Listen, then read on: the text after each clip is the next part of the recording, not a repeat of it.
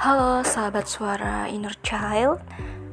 Hari ini aku mulai menulis beberapa part cerita fiksi Tapi masih relate dengan suara-suara seputar inner child Yang berjudul Suaramu, Suaraku Sejujurnya ini cerita yang aku tulis sembari healing karena entah kenapa beberapa hari ini kayak ada sesuatu yang memang harus aku keluarkan dulu sebagai bentuk terapi diri. Karena memang tidak mudah ya untuk berdamai dan keseluruhan luka uh, luka batin di masa anak-anak. Dan memang tidak bisa dikuliti semua gitu. Jadi kayak apa yang sudah naik ke level sadar yang sebelumnya ada di bawah sadar itu sudah di, bisa disyukuri gitu bisa disadari dan bisa mulai diolah gitu. Nah untuk proses pemaafan proses healing itu kalau aku pribadi selama ini itu lebih cenderung melalui menulis. Jadi writing for healing jadi healing tiap orang itu beda-beda ya. Ada yang memang dia cocok dengan seorang konselor, konselor memberi panduan, kemudian dia terapi setiap rutin, setiap pekan atau setiap bulan sesuai dengan kadar uh, beban dari jiwanya gitu. Ada yang menggunakan teknik ABCD macam-macam ya. Kalau untuk inner child sendiri itu bisa dicari, uh, bisa menemui psikolog masing-masing. Aku sendiri mengenal inner child itu dari masa kuliah sebenarnya tapi lebih kepada teoritisnya itu setelah menikah gitu.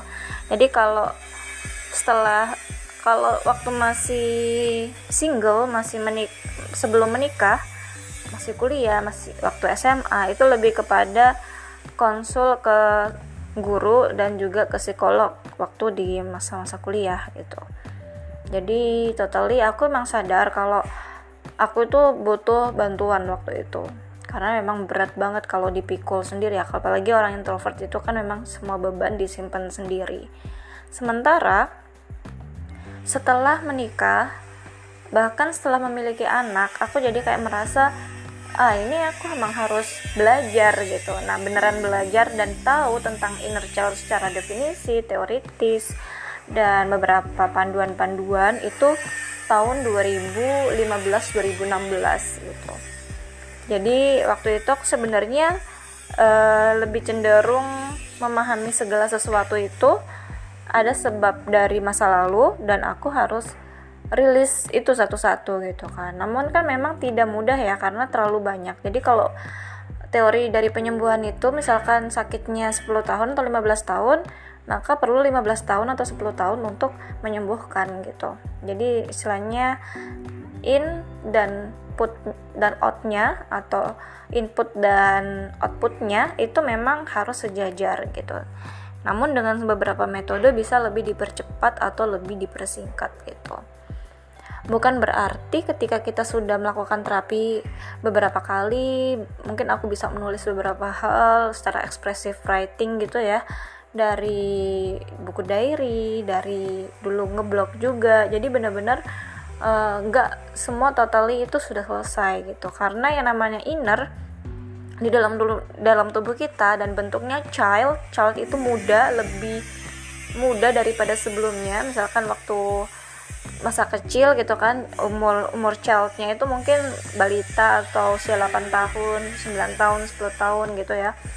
Namun ketika childnya itu di atas 20 tahun misalkan uh, ada luka batin di masa 20 tahun, 25 tahun dan mungkin kini sudah usia 20 tahun, 25 tahun lebih. Nah, itu otomatis yang namanya childnya itu bukan lagi anak-anak tapi masa muda diri kita yang di masa itu belum merilis, nah, belum damai istilahnya.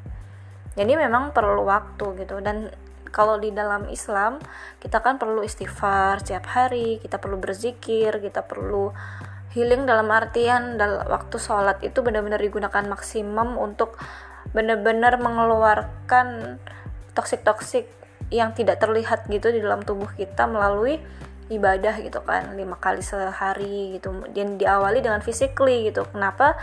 Ya wudhu dulu gitu bersih bersih dulu gitu kan baru kita bisa sujud sholat gitu secara batin gitu. Jadi pada intinya buku ini uh, cerita ini aku dedikasikan untuk si uh, akun suara inner child dan akan aku update terus setiap hmm, beberapa part gitu ya sampai akhir bulan Juli selesai tamat. Nah ini aku akan uh, gunakan dan aku setorkan di dalam tautan uh, Gramedia Writer Writer Show gitu. GWP di GWP 2021 memang sudah mulai dibuka pendaftarannya per bulan Juni awal Juni ini. Dan aku akan mulai menuliskan.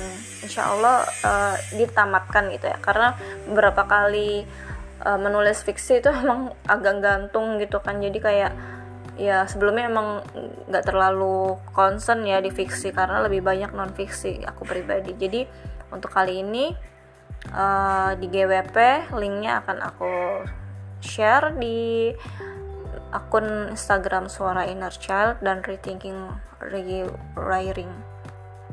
Oke itu dan semoga buat teman-teman yang masih berjuang dan kita sama-sama berjuang ya bukan hanya bukan kita itu nggak akan pernah merasa sendiri kalau kita udah tahu kalau kita sebenarnya punya masalah yang sama kayak gitu dan di sinilah di akun suara inner child kita bisa sama-sama ber apa ya sama-sama motivasi sama-sama saling mengingat bahwa luka-luka itulah yang sebenarnya mendewasakan dan memberikan pelajaran banyak kepada diri kita gitu. Dan memang tidak mudah gitu untuk bisa berdamai. Dan kadang dia berasa seolah-olah udah oke okay, tapi ke trigger lagi muncul lagi. Ya namanya juga pengobatannya kadang sudah diobati kambuh lagi diobati kambuh lagi sampai akhirnya di fase di mana kita sudah bisa resisten atau udah udah selesai beneran beneran hilang gitu beneran sembuh gitu. Dan tanda-tandanya kalau udah sembuh sih kita it's okay aja ketika hal itu dibahas nggak akan ke trigger lagi gitu overall secara uh, pemulihan diriku masih ada beberapa yang memang harus di healing ada beberapa juga yang sudah selesai makanya untuk uh, khusus akun ini sebenarnya aku dedikasikan untuk aku sendiri gitu untuk bisa survive terus gitu dan terus mengingat bahwa aku terus berproses gitu sampai pada akhirnya aku uh, jadi lebih wise gitu. Oke sekian dari podcast hari ini. Semoga hari-hari kita bermanfaat dan sampai jumpa. Assalamualaikum warahmatullahi wabarakatuh.